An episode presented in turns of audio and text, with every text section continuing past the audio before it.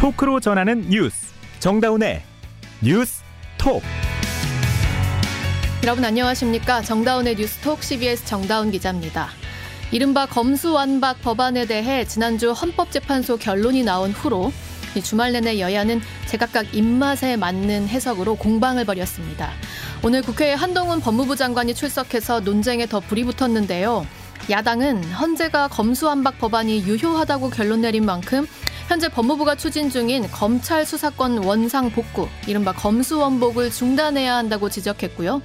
반면 한동훈 장관은 헌재 결정은 존중하지만 공감할 수 없다. 절차상 문제를 지적받은 민주당이 오히려 사과해야 한다고 맞섰습니다. 이 검수원복 시행령 개정도 유지한다는 입장입니다. 이 검찰 수사권을 둘러싼 힘겨루기가 헌재 결정 이후에도 쉽게 정리가 되지 않으면서 당분간 수사 일선은 물론이고 이 사건 처리를 기다리는 우리 국민들의 혼란도 계속될 것 같습니다. 오늘 방송 CBS 레인보우와 유튜브 CBS 뉴스 채널에서 화면으로도 보실 수 있고요. 3월 27일 월요일 정다운의 뉴스톡 시작합니다. 검찰 수사권 축소 법안에 대해 지난주 헌법재판소가 내린 결정. 이 절차상 하자는 있지만 법은 유효하다. 다소 복잡한 이 결정을 두고요. 여야의 공방이 오늘도 계속되고 있습니다. 특히 오늘 법제사법위원회 한동훈 법무부 장관이 출석하면서 또 말잔치가 벌어졌는데요. 오늘 현장 취재한 백담 기자와 하나하나 짚어보겠습니다. 백 기자 안녕하세요. 네, 안녕하세요. 네, 오늘 국회 법사의 주요 주제가 아무래도 이 지난주 헌재에서 내린 검수완박 권한쟁의 심판의 선고 결과였던 거죠? 네, 맞습니다. 한동훈 법무부 장관이 출석해서 현안 질의가 진행됐습니다. 헌법재판소 결정이 나온 뒤 처음으로 진행 된된 거고 네. 주말 사이에도 계속 논쟁이 있었던 거라 현안 질의 분위기도 상당히 뜨거웠습니다.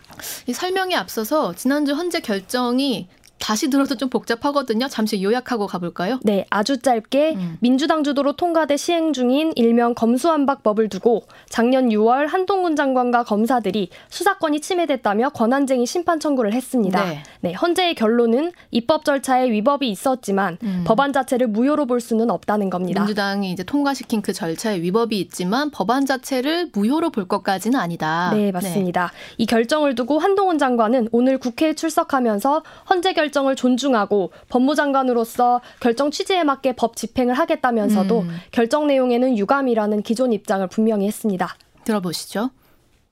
장애인이나 아동에 대한 피해를 공익 고발한 사건을 경찰에서 불송치될 경우 검찰에서 아무런 스크린을 거치지 않고 음, 사장되게 될 겁니다. 헌법재판소가 이렇게 내용에 대해서 판단하지 않고 각하해서 사실상의 면죄부를 준 것에 대단히 안타깝게 생각하고요.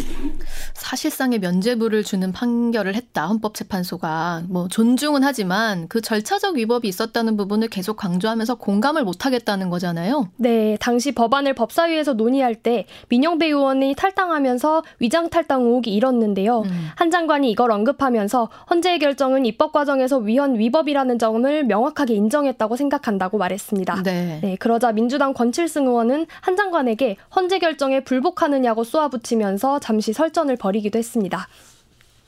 헌법재판소 판결에 대해서 불복하시는 거네요. 아니 제가 언제 불복한다고 했습니까? 불복이죠. 법무장관으로서 그 효력에 맞춰서 법을 집행하겠다고 하지 않았습니까? 아니 그런데 헌재가 분명히 이제 결정에 얘기한 게 절차에 문제가 있긴 하지만 법을 무효로 할 정도로 보지는 않는다. 이거 분명히 한 거잖아요. 네, 민주당도 한 장관이 직접 청구한 권한쟁의 재판에서 사실상 법이 유효라고 결론이 났고 또 특히 한 장관이 위헌 청구 자격이 없다는 결론이 나왔지 음, 않느냐. 각하됐죠, 그래서. 네, 음. 책임지고 사퇴하라는 입장까지 내놨습니다. 정청래 민주당 최고위원은 최고위 회의에서 장관은 청구인 자격이 없다는 헌재 판단은 한마디로 축구 선수도 아닌데 음. 축구장에 난입해 제지당한 것이라면서 염치가 있으면 물러나야 한다고 압박했습니다. 법무부 장관인 만큼 청구 자격이 있는지 없는지 분명히 알았을 텐데도 불구하고 청구했는데 각하됐으니 책임져라. 네, 맞습니다. 한 장관은 또 뭐라고 했습니까? 네, 한 장관은 오히려 헌재 재판관 9명 중 4명은 법이 위헌임을 인정했다고 반박했습니다. 음. 그러면서 사과는 제가 할 게 아니라 이번 밀어붙이신 민주당 의원들께서 하셔야 된다고 맞받아쳤습니다. 어, 그래서 결국 민주당에서 탄핵 탄핵 얘기까지 또 나왔습니까? 네, 맞습니다. 민주당 일각에서 최근 한동훈 장관을 탄핵해야 하는 것 아니냐는 목소리가 나왔는데요. 네. 이를 두고 박홍근 원내대표는 오늘 기자들과 만나서 아직 논의된 바는 없다고 선을 그었습니다. 음, 일각에서 나오는 내용이고 공식화된 건 아닌가 보네요. 네, 그런 것 같습니다. 음. 지금은 본인이 이 상황에 대한 사과와 스스로 책임지고 물러나는 게 우선이라며 탄핵 추진설에 대해서 한 발을 뺀 건데요. 음. 최근 장관 탄핵 요구가 자주 나오는 만큼 신중하게 접근하는 접근하겠다 는 걸로 풀이됩니다. 네, 그한 장관은 탄핵 네. 입장 얘기 듣고 네. 어떻던가요? 네, 한 장관도 자신의 입장을 냈는데 탄핵이란 말이 이렇게 깃털처럼 가볍게 쓰일 수 있는 말인지 몰랐다면서 음. 헌법재판소 결과가 4대 5가 아니라 5대 4였으면 이 법을 밀어붙인 민주당 의원들이 다 사퇴를 할 생각이었는지 묻고 싶다고 되물었습니다. 어, 어쨌든 헌재 결정이 이렇게 나왔으면 그 현재 법무부에서 추진하고 있는 검수원복, 음. 그 검찰 수사권 원상 복구의 이 시행령은 네. 철회돼야 되는 건 아닙니까? 이 상위법과 충돌할 가능성이 있는 것 같은데요. 양립 가능한 겁니까? 네, 민주당은 그렇게 주장하고 있는데 음. 여당은 법무부 시행령과 헌재 결정이 별개라는 입장입니다. 어. 네, 국민의힘 장동혁 의원 질의도 들어보시죠. 심각한 범죄에 대해서 결국 수사하지 말라고 하는 것이고 도대체 누구를 위해서 왜 무엇 때문에 무엇이 두려워서 자꾸 시행령을 원상태로 돌리라고 하는지 국민들은 의심의 눈초리로 바라볼 수밖에 없다. 음, 뭐 지금 국민의힘에서는 뭐가 두려워서 자꾸 검수원복을 뭐 되돌 멈추려고 하냐라고 주장은 하지만 어쨌든 상위법이랑 이게 양립이 가능한 건지는 앞으로도 문제가 좀 될 것 같습니다. 네. 음. 또 이게 현재 판결을 보면요. 그 헌재가 검수한박 입법 과정의 문제를 제기한 부분이 있잖아요. 이 네. 부분과 관련해서는 지금 딱 걸려 있는 게 민영배 의원의 복당 문제거든요. 이 네. 논의는 어떻게 되고 있습니까? 네, 헌재에서 검수한박법이 유효하다는 판단이 나오자마자 민주당 민주당 강경파 사이에서는 민영배 의원 복당을 추진해야 한다는 목소리가 나오는데요. 음. 민 의원도 헌재 결정이 나자마자 민주당이 요청하면 받아들이겠다는 입장을 냈습니다. 민주당에서 먼저 요청하면 받아들이겠다. 네, 음. 맞습니다. 다만 민주 민주당은 아직 공식적으로 논의한 바는 없다고 밝힌 상황입니다. 음. 네, 헌재 판결에서 일부 위헌의 요소가 있다고 결론이 난 만큼 고민이 커 보이는데요. 비명계에서는 위장 탈당에 대해서 사과부터 해야 한다고 어. 반발하고 있습니다. 사과하고 나면 공식적으로 이 복당을 추진하기는 좀 어려울 수도 있는 상황이겠네요. 네, 그거는 시간 지나면 확인해 보면 될 것 같습니다. 네. 오늘 법사위에서는 이 주제 말고도 사실 그 자녀 학폭 논란으로 국수본부장직에서 낙마했던 정순신 변호사 건도 논의가 됐었잖아요. 있잖아요. 이 부분도 좀 공방이 있었던 거죠? 네, 맞습니다. 민주당은 법무부 인사정보관리단의 검증 책임을 집중 추궁했는데요.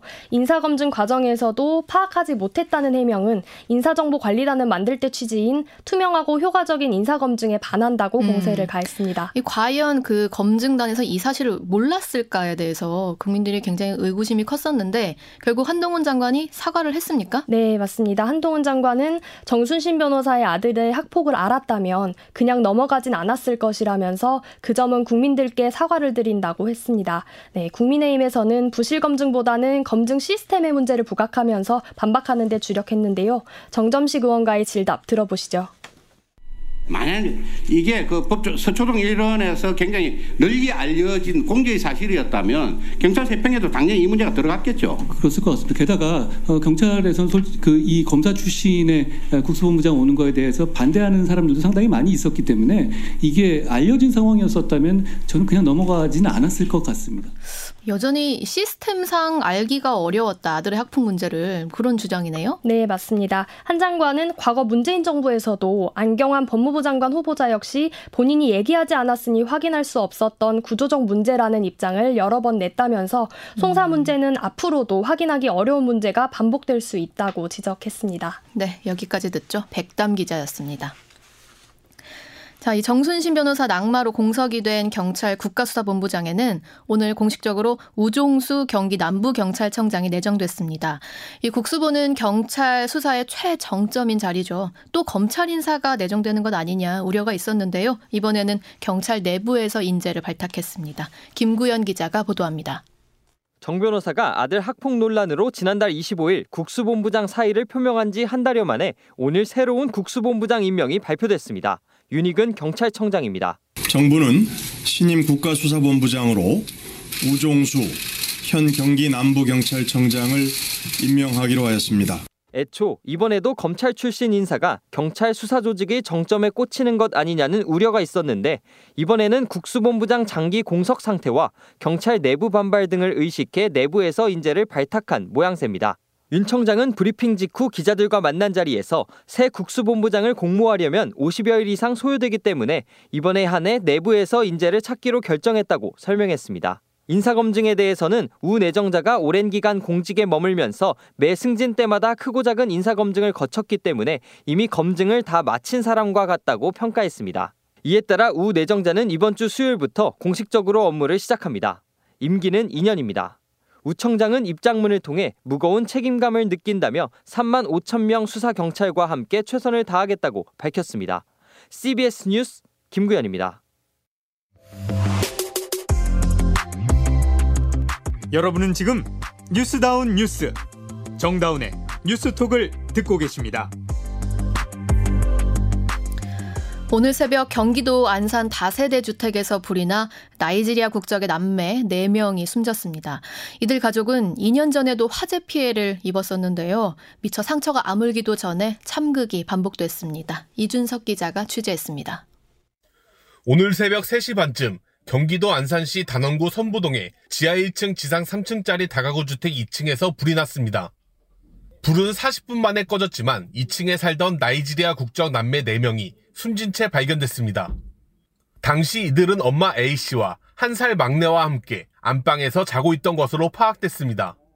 화재 직후 A씨는 가까스로 막내를 대피시켰지만 나머지 자녀들을 구하지 못했습니다. A씨 가족은 이곳으로 이사 오기 전 안산시 단원구 원곡동에 있는 다세대 주택 지하 1층에 살았습니다. 하지만 2021년 이곳에서도 화재가 발생해 둘째 비군이 목 등에 이도 화상을 입었습니다. 상처가 아물기도 충분치 않은 2년 동안 두 번의 화마를 겪은 겁니다. 거듭된 화재로 목숨까지 잃게 된 가족들의 사연에 이웃들도 슬픔에 잠긴 모습입니다. 착한 애들이었는데 안타깝죠. 애들이 참 밝았는데 이렇게 될줄 몰랐어요. 경찰은 A씨의 자택 거실에 있는 멀티탭에서 불이 시작된 것으로 보고 주민들이 치료를 마치는 대로 자세한 경위를 조사할 예정입니다. CBS 뉴스 이준석입니다. 경찰이 마약 투약 혐의를 받는 배우 유아인 씨를 소환해 조사하고 있습니다. 경찰은 오늘 조사 이후 이 혐의를 검토해서 구속영장 신청 여부를 판단한다는 방침입니다. 김정록 기자의 보도입니다. 배우 유아인 씨가 오늘 아침 9시 20분쯤 서울 마포구의 서울경찰청 마약범죄수사대에 출석했습니다. 유 씨는 취재진의 질문에 응답하지 않은 채 청사로 들어갔습니다. 당초 유 씨에 대한 경찰 소환 조사는 지난주 금요일에 진행될 예정이었습니다. 하지만 유 씨의 출석 일정이 언론에 공개되자 유 씨 측 변호인단은 사실상 공개 소환이라며 조사 일정 변경을 요청했습니다. 경찰은 지난 7일 유 씨의 자택 등을 압수수색하는 등 마약류관리법 위반 혐의를 조사해왔습니다. 앞서 지난해 말 식품의약품안전처는 유 씨가 상습적으로 프로포폴을 투약한 것으로 의심된다며 경찰에 수사를 의뢰했습니다. 수사에 나선 경찰은 유 씨의 소변과 모발 검사에서 프로포폴과 대마, 코카인, 케타민 등이 검출됐다는 감정 결과를 확보한 것으로 전해졌습니다. 또 경찰은 병원 관계자와 유 씨의 주변인 등을 참고인으로 소환해 조사해왔습니다. 경찰은 오늘 유 씨를 조사한 뒤 투약 횟수 등 마약 투약 혐의에 대해 종합적으로 검토해 구속영장 신청 여부를 판단할 방침입니다. CBS 뉴스 김정록입니다. 우리나라 합계 출산율이 0.78명 이렇게 세계 최저라는 소식을 계속 전해드렸는데요. 당연히 우리나라 안에서도 지역별로 이 수치는 조금씩 다릅니다. 그런데 이 합계 출산율은 상대적으로 높은데 인구는 오히려 감소하는 지역이 상당히 많다고 합니다. 왜 그런 건지 이유를 이희진 기자가 분석했습니다. 합계 출산율은 여성, 구체적으로 15살부터 49살까지 가임기 여성 1명이 평생 낳을 것으로 기대되는 평균 출생아 수를 말합니다. 일반적으로 높은 합계 출산율은 출생아 수 증가와 그에 따른 인구 증가로 인식됩니다. 그런데 우리나라 내부적으로 보면 다른 지역보다 높은 합계 출산율에도 인구가 감소하는 곳이 한두 군데가 아닙니다. 보건사회연구원에 따르면 2000년부터 2020년까지 평균 합계 출산율이 1.38명을 넘어 상위 25% 이내임에도 인구가 감소한 시 군구가 36곳이나 됐습니다. 전체 228개 시 군구의 15%를 넘는 규모입니다. 대부분 농어촌 지역인데 고령화 심화로 같은 기간 사망자가 출생아보다 더 많았던 게 높은 합계 출산율에도 인구가 줄어든 주 요인으로 분석됐습니다. 해당 지역 가임기 여성 연령 분포 중 출산 확률이 상대적으로 작은 40대 후반 비중이 가장 큰 것도 합계 출산율과 실제 출생 간 불일치 요인으로 꼽혔습니다. 보건사회연구원은 합계 출산율만으로는 지역 인구 변화 양상을 제대로 파악하기 어렵다며 다른 지표를 추가한 후속 연구가 필요하다고 강조했습니다. CBS 뉴스 이희진입니다. KT 차기 대표이사 후보인 윤경림 transformation 부문장이 오늘 결국 사퇴했습니다. 이 구현모 대표가 연임을 포기한 데 이어서 윤 후보까지 물러나면서 KT의 경영 공백 우려가 현실화되고 있습니다. 윤준호 기자의 보도입니다. 윤경림 KT transformation 부문장이 차기 대표이사 후보로 내정된 지 20일 만인 오늘 이사회에 사퇴 의사를 공식 전달했습니다. 윤 후보는 주요 이해관계자들의 기대 수준을 넘어서는 지배구조 개선을 통해 새로운 CEO가 선출되는 게 가장 바람직하다고 판단했다고 밝혔습니다. KT 이사회는 그간 윤 후보의 사퇴를 만류하며 이달 말 예정된 정기 주주총회까지 버텨야 한다고 설득했지만 끝내 의사를 꺾진 못했습니다. 정치권 안팎의 사퇴 압박이 이어지는 상황에서 향후 대표에 취임하더라도 정상적인 리더십을 발휘하기 힘들다는 판단이 깔린 것으로 보입니다. 윤 후보의 사태로 KT는 대표 공백이라는 초유의 사태를 맞게 됐습니다. 대표이사 선임 안건도 주총 의안에서 폐기돼 이사회는 다시 원점으로 돌아가 선임 절차를 처음부터 진행해야 합니다. 윤 후보의 사태에 KT 노조는 공식 입장은 내지 않으면서도 내부적으로는 현 이사진의 전원 사퇴와 비상대책기구 구성을 요구하는 것으로 알려졌습니다. KT는 조기 경영 안정화를 위해 최선을 다하겠다고 밝혔습니다. CBS 뉴스 윤준호입니다. 이 시각 보도국입니다. 이태원 참사를 보강 수사하는 검찰이 두 달 만에 세 번째 서울경찰청 112 종합상황실 등에 대한 압수수색을 벌였습니다. 검찰은 이태원 참사 당시 이태원 파출소 순찰팀장 등이 112 신고 처리 결과를 허위로 입력하거나 수정한 혐의가 있다고 보고 수사 중입니다. 이재명 더불어민주당 대표의 공직선거법 위반 재판에서 위증하고 백현동 사업 관련 알선 대가로 수십억 원을 챙긴 혐의를 받는 사업가 김모 씨가 구속 기로에 섰습니다. 서울중앙지법 윤재남 영장전담 부장판사는 오늘 오전 김 씨에 대한 영장 심사를 진행했고 김 씨의 구속 여부는 오늘 밤 혹은 내일 새벽 결정될 전망입니다. 재작년 코로나19 사태에도 국민 창업 아이템으로 꼽히는 치킨 프랜차이즈 가맹점이 14% 늘어 3만 개에 육박했습니다. 코로나로 음식점업은 타격을 받았지만 배달 밀키트 수요 등이 확대되면서 외식 브랜드 가맹점이 전년 대비 24% 급증했습니다. 지난해 역대급 실적으로 은행 등의 고액 성과급이 논란이 된 가운데 국내 금융사의 배임 횡령 등 사고 금액이 1,100억 원에 육박한 것으로 나타났습니다. 금융감독원에 따르면 지난해 국내 금융회사의 금전 사고는 49건에 총 1,098억 원으로 우리은행의 횡령만 701억 원에 이르는 등 횡령이 814억 원, 배임이 243억 원으로 집계됐습니다. 200억 원대의 계열사 부당 지원과 횡령 배임 혐의를 받는 조현범 한국타이어 회장이 오늘 구속 기소됐습니다. 조 회장은 한국타이어가 계열사를 부당 지원해 131억여 원의 손해를 입히고 75억 원의 회사 돈을 총수 일가에게 몰아준 혐의를 받고 있습니다. 이 시각 보도국이었습니다.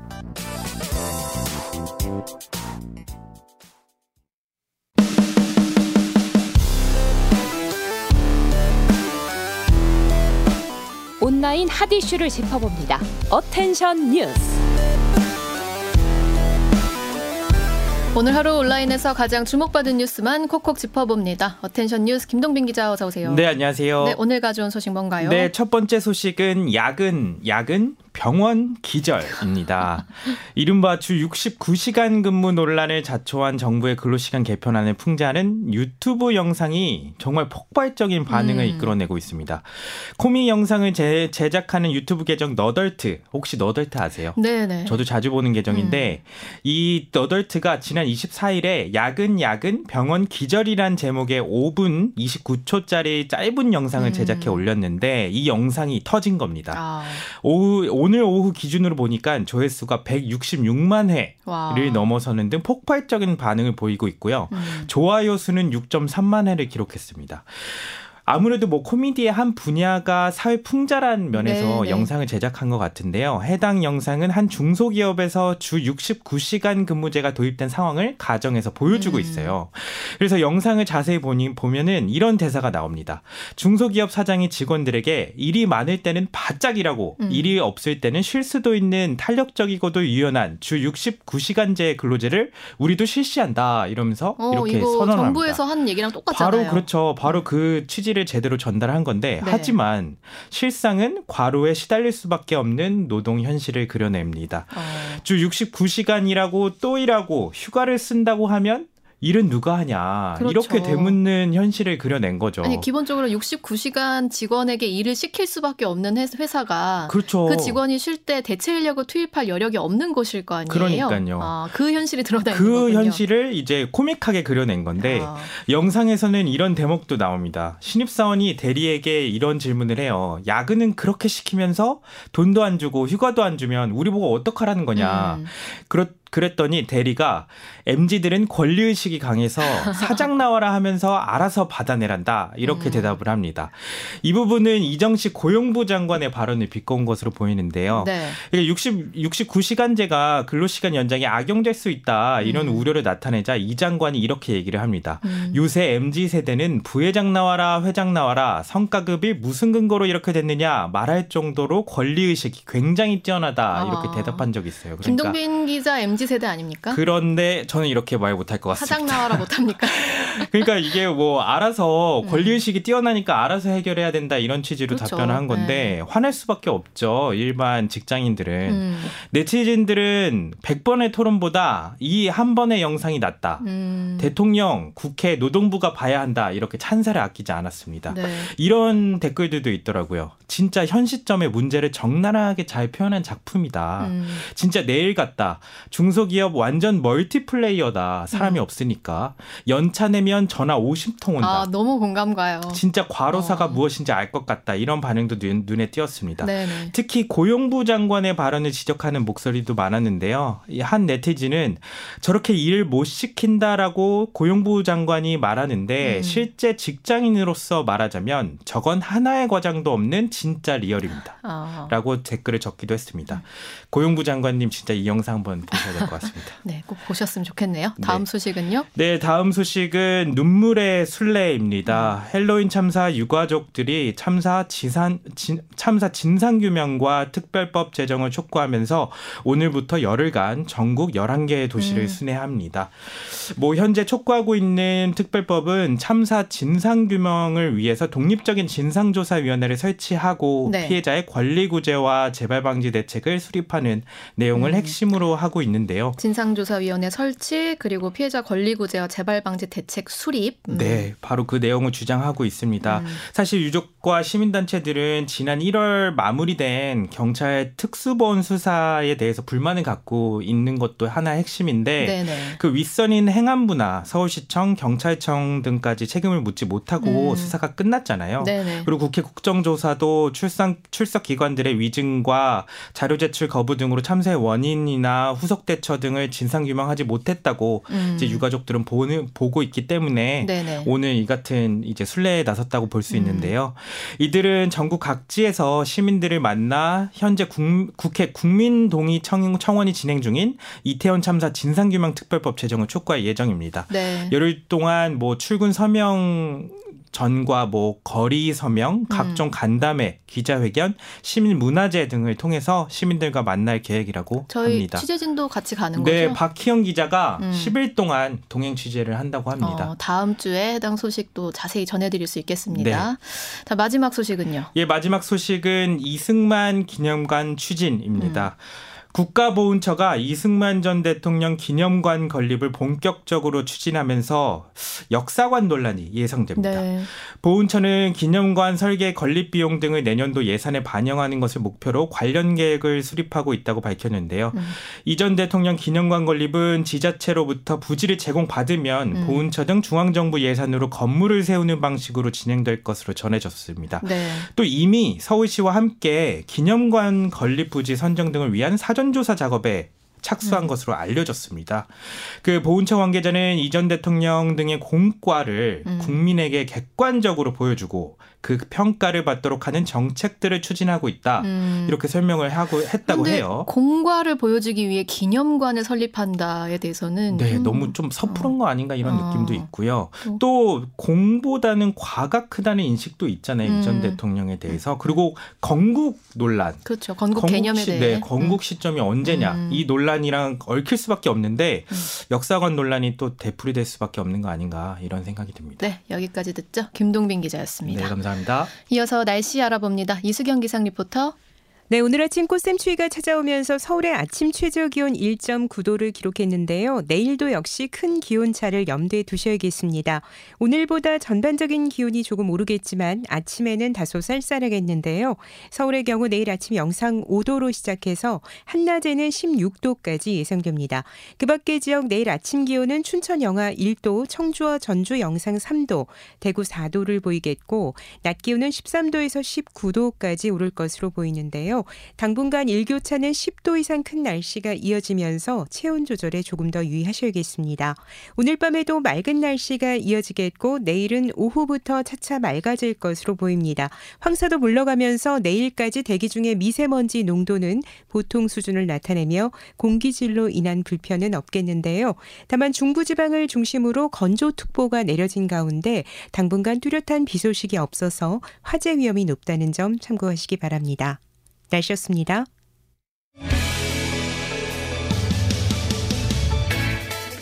음식점에서 쓰는 식자재 가격이 1년 새 약 18% 올랐다고 합니다. 한국소비자원 조사 결과인데요. 자장면이나 김치찌개, 비빔밥 같은 8대 외식 상품의 가격은 10.4% 올랐다고 하니 메뉴 가격보다 식자재 가격이 훨씬 더 오른 거죠.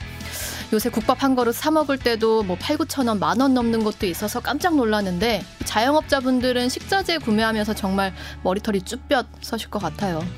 이 사실 검수완박, 뭐 검수원복 다 중요하지만요. 국회에서 이 민생 문제를 더 치열하게 논의했으면 하는 게 많은 시민분들의 바람이지 않을까 싶습니다. 오늘 정다운의 뉴스톡에 준비한 소식은 여기까지입니다. 고맙습니다.